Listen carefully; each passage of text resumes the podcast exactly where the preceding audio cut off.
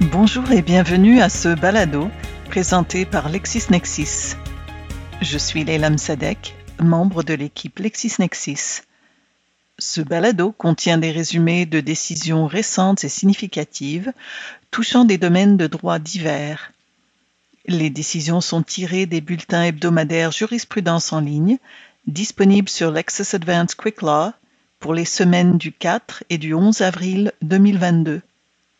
Nous débutons avec un jugement portant sur l'admissibilité en preuve de déclarations faites par l'accusé lors d'un interrogatoire policier. Il s'agit de R contre Sauvé, rendu le 31 janvier 2022 par le juge Richard Marleau de la Cour du Québec. Le tribunal doit statuer sur l'admissibilité d'une déclaration au policier de Sauvé, qui est accusé d'avoir commis une agression sexuelle.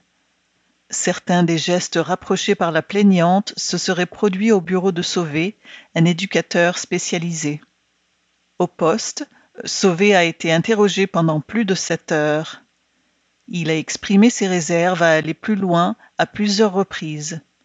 Il a témoigné qu'il n'a jamais fait de tort à la plaignante et qu'il ne l'a pas agressée dans un cadre professionnel. Questionné s'il avait pu le faire hors ce cadre professionnel, il a invoqué son droit à l'avocat. Lorsqu'on lui a demandé s'il voulait arrêter l'interrogatoire, il a répondu non. Lorsqu'on le laissait seul, il faisait des commentaires à voix haute sur ses filles et sur sa carrière. Il s'est aussi mis à pleurer à divers moments. Pendant ce temps, la perquisition de sa résidence se poursuivait. Vers la fin de l'interrogatoire, l'enquêtrice a informé Sauvé que l'on a maintenant trouvé chez lui des stupéfiants et de la pornographie juvénile et qu'elle devait le mettre en état d'arrestation pour possession de stupéfiants en vue de trafic et accès à de la pornographie juvénile. Il a de nouveau parlé à un avocat à ce moment et, laissé seul, il a passé plusieurs commentaires à voix haute. L'interrogatoire s'est terminé et Sauvé s'est rendu à sa comparution. La défense prétend que Sauvé était vulnérable, étourdi, préoccupé par la fouille qui se tenait chez lui et le bien-être de sa conjointe et de ses enfants, tout en étant inquiet des conséquences et séquelles que vivraient ses enfants qui ont été témoins de son arrestation. Il aurait aussi exprimé à de multiples reprises son droit au silence et sa volonté de consulter son avocat avant de répondre aux questions posées. Les déclarations sont admises en preuve. Lors de l'interrogatoire, Sauvé comprenait bien le processus, ses droits, la gravité de l'infraction, les conseils de son avocat et interagissait de façon logique et cohérente avec les propos de l'enquêtrice. La déclaration a été obtenue sans promesse ni menace. Rien ne permet de déceler ou de conclure à des conditions inhumaines. La preuve ne soutient pas qu'il y ait effondrement émotionnel de Sauvé. Il a démontré tout au long de l'interrogatoire qu'il était conscient des conseils reçus de son avocat quant au droit au silence, et il l'a invoqué à maintes reprises. On constate aussi que malgré ses pleurs et l'attitude défaite qu'il projetait, celle-ci a vite cédé le pas quand il était question d'argumenter, de refuser de parler ou d'offrir des explications pouvant l'avantager. En outre, le tribunal ne peut conclure à un dénigrement de l'avocat par l'enquêtrice. Une fois l'ensemble des circonstances prises en compte, conjuguées à l'ensemble du contenu des propos tenus par Sauvé, une seule conclusion s'impose. Le tout fait la démonstration qu'il savait quand se taire et invoquer son droit au silence, qu'il savait quand parler sans s'incriminer, et qu'il savait quand parler pour s'innocenter. On ne retrouve ici aucun des facteurs pouvant miner la recevabilité de la déclaration. L'état du droit, une fois appliqué à ces circonstances, ne laisse pas de doute quant au caractère libre et volontaire des déclarations de Sauvé, tenues à tout moment durant l'interrogatoire. Le prochain jugement est en lien avec les exigences en matière de bilinguisme lors de la nomination des juges de la Cour du Québec. Il s'agit de Conseil de la magistrature contre ministre de la Justice du Québec, rendu le 2 février 2022 par le juge Christian Himer de la Cour supérieure du Québec le Conseil de la magistrature du Québec, ainsi que la juge en chef et le juge en chef associé de la Cour du Québec, cherchent à faire casser des avis de sélection pour des postes de juge de la Cour du Québec. Le tribunal doit déterminer si, lorsque vient le temps de nommer un juge à la Cour du Québec, le ministre de la Justice peut ne pas donner suite aux besoins exprimés par le juge en chef de la Cour du Québec, incluant ceux portant sur le bilinguisme des candidats. Des exigences liées à la connaissance ou la maîtrise de la langue anglaise ont été formulées dans de nombreux avis de sélection depuis 2005. Ce besoin a systématiquement été respecté par les deux personnes ayant tenu la charge de ministre de la Justice. À partir de 2020, le ministre refuse d'inclure dans certains avis de sélection la maîtrise de l'anglais, malgré le besoin communiqué en ce sens par la juge en chef, et il a donné instruction à la secrétaire à la sélection des candidats à la fonction de juge de ne pas inclure une telle exigence dans l'avis à être publié, instruction qu'elle a suivie. Pour justifier le bien fondé des conclusions recherchées, les parties demanderesses plaident que le processus de sélection établi par le règlement sur la procédure de sélection des candidats à la fonction de juge de la Cour du Québec, de juge d'une cour municipale et de juge de paix magistrat attribue à la seule juge en chef l'identification des besoins Vu le texte et le contexte de l'adoption du règlement et les principes constitutionnels gouvernant l'indépendance administrative institutionnelle des tribunaux. Subsidiairement, les parties demanderesses plaident que si l'article 7 du règlement accorde un pouvoir discrétionnaire au ministre de faire droit ou non aux besoins exprimés par la juge en chef, l'exercice qu'il fait de ce pouvoir en l'instance est déraisonnable. Le procureur général du Québec rétorque que le gouvernement, bras exécutif de l'État, a la prérogative de nommer les juges et que cette prérogative ne peut être restreinte que par un texte législatif clair. Or, rien dans la loi sur les tribunaux judiciaires et le règlement ne restreint selon lui ce pouvoir. La demande est accueillie en partie. Le ministre de la Justice ne détient aucun pouvoir discrétionnaire quant au contenu de l'avis de sélection à être publié. Son rôle se limite à demander à la secrétaire de lancer le concours.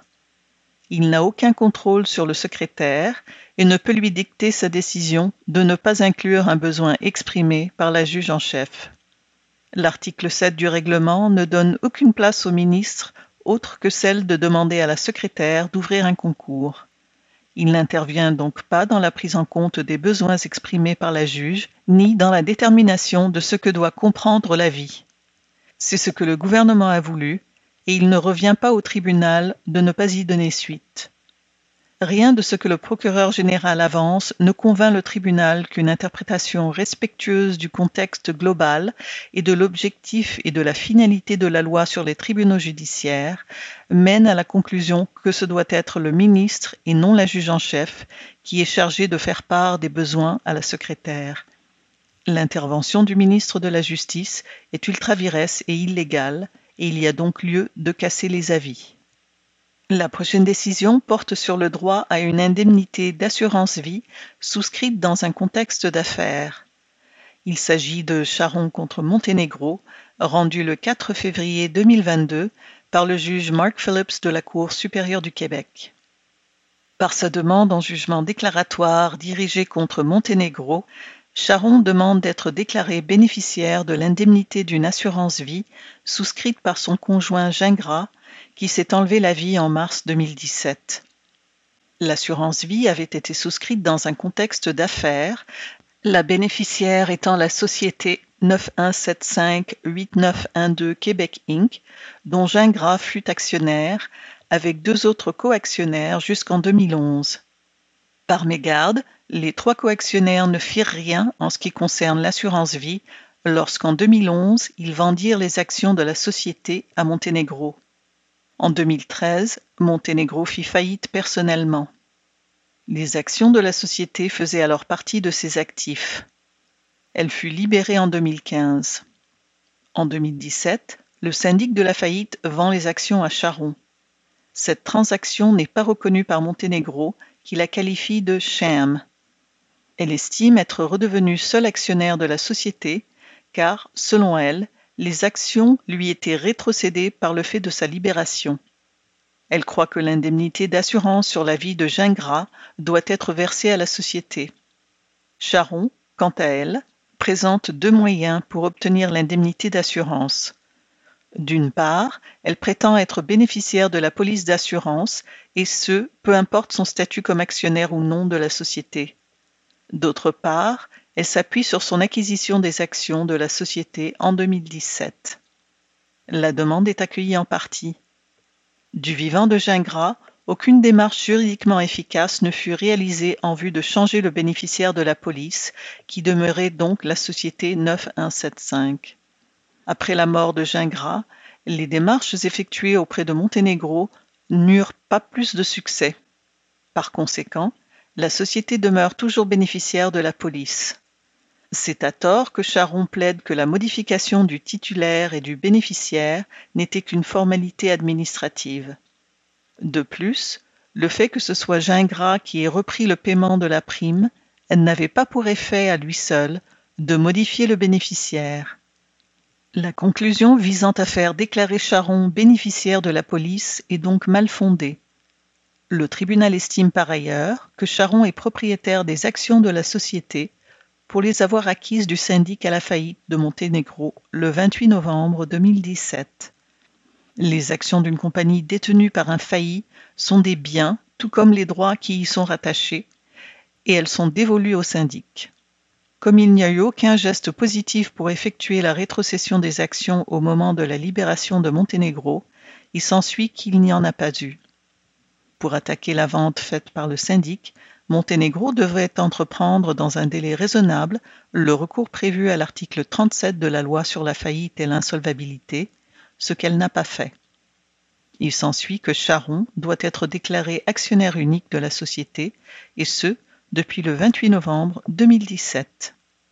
Nous enchaînons avec une demande d'injonction interlocutoire visant la suspension de l'exigence de produire une preuve de vaccination pour entrer dans un établissement de soins. Il s'agit de Gian Oulias contre procureur général du Québec, rendu le 8 février 2022 par le juge Christian Brossard de la Cour supérieure du Québec. Les demandeurs, qui sont des proches aidants non vaccinés contre la COVID-19, contestent la disposition prévoyant qu'ils doivent produire une preuve de vaccination pour entrer dans des établissements où résident leurs proches. Ils demandent par voie d'injonction interlocutoire provisoire une suspension de la disposition en question. La demande est rejetée. Les demandeurs font la démonstration de questions sérieuses à débattre, nullement frivoles, requérant un examen plus en profondeur à une prochaine étape. Malgré que la demande introductive d'instance soulève des questions sérieuses au sujet des droits fondamentaux des bénéficiaires et que ceux-ci subissent au quotidien un préjudice tout aussi sérieux, dans bien des cas irrémédiables, le tribunal est dans l'impossibilité d'accorder sur une base provisoire ce que recherchent les demandeurs.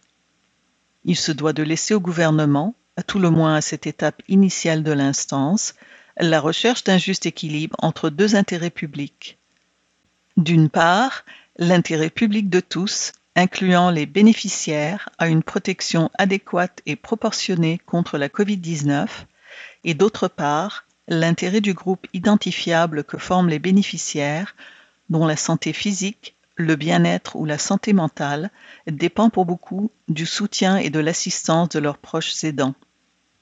Le tribunal ne peut se substituer au gouvernement dans l'évaluation de cet équilibre et des moyens pour l'atteindre, certes pas à une étape aussi préliminaire du débat judiciaire, et sur seul examen sommaire de la preuve et des arguments.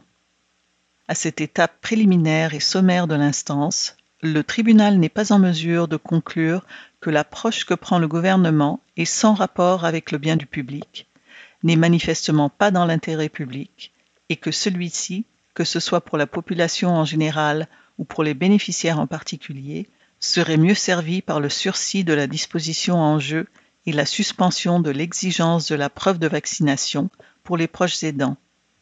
Ainsi, les demandeurs ne remplissent pas le critère de la prépondérance des inconvénients.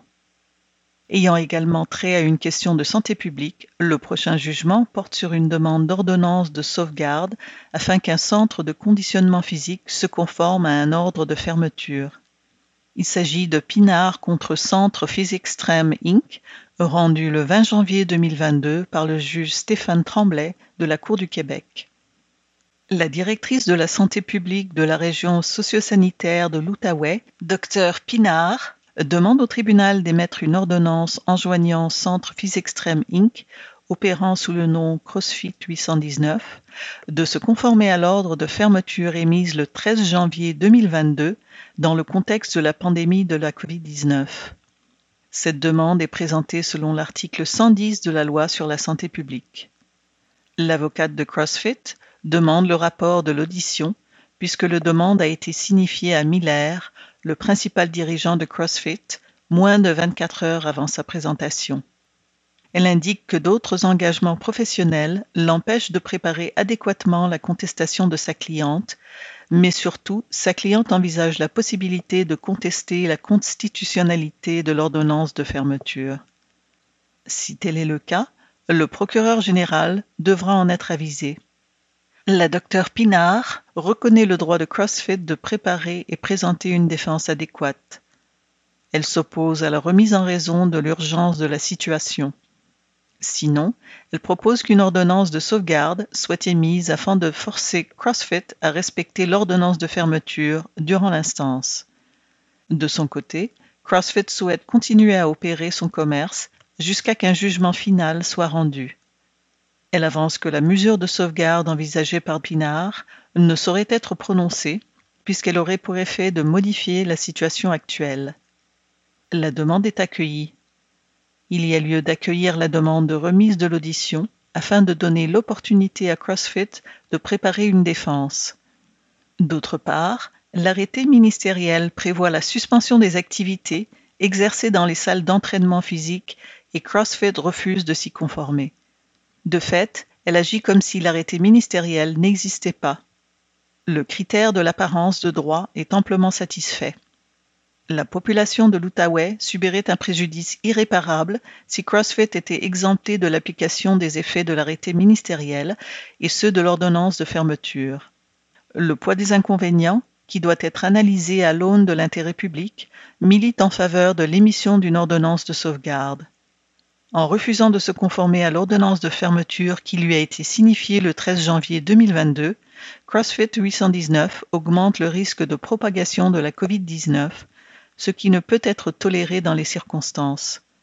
Le tribunal estime donc approprié de prononcer une mesure de sauvegarde ayant pour effet de forcer CrossFit à se conformer à l'ordonnance de fermeture. Continuons avec une décision traitant de droit de passage pour fonds enclavés. Il s'agit de 4356527 Canada Inc. contre Belle-Île, rendu le 4 février 2022 par le juge Pierre Dallaire de la Cour supérieure du Québec. 4356527 Canada Inc.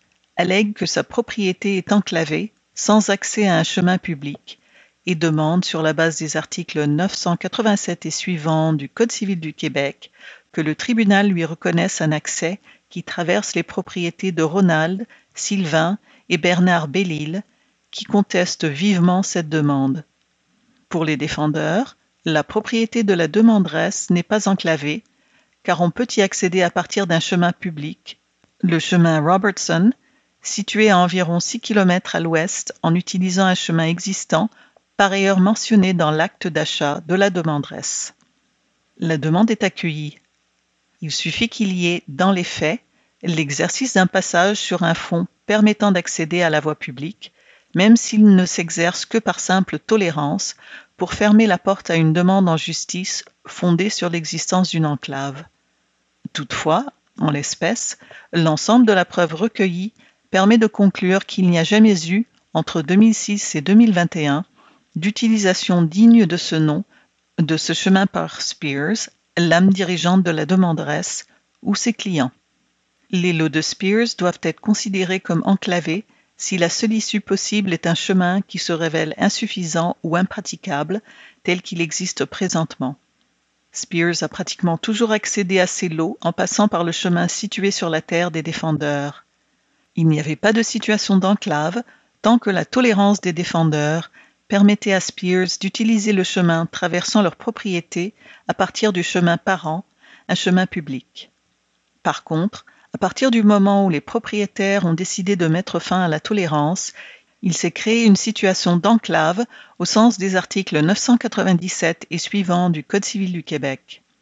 Il ressort de l'ensemble de la preuve que le chemin sur la terre des défendeurs constitue dans cette affaire l'accès qui peut être le plus naturellement réclamé. Le tribunal considère raisonnable d'assujettir l'utilisation de la servitude de passage découlant du présent jugement au paiement d'une indemnité annuelle de 2000 dollars. La dernière décision que nous aborderons cette semaine porte sur une demande de droit d'accès présentée par un grand-parent alors que les parents s'y opposent. Il s'agit de droit de la famille 22192 rendu le 9 février 2022 par le juge Jean-Sébastien Vaillancourt de la Cour supérieure du Québec. La grand-mère paternelle présente une demande afin d'obtenir des accès à ses petits-enfants soit les enfants nés de l'union de ses deux fils et de leurs conjointes respectives. Les enfants sont âgés de 5, 3 et 2 ans. Les parents des enfants s'y opposent, notamment en raison du harcèlement et du dénigrement auquel elle s'est livrée à l'endroit de son ex-mari, le grand-père paternel. La grand-mère aurait également harcelé ses fils au point où ceux-ci ont coupé les ponts avec elle.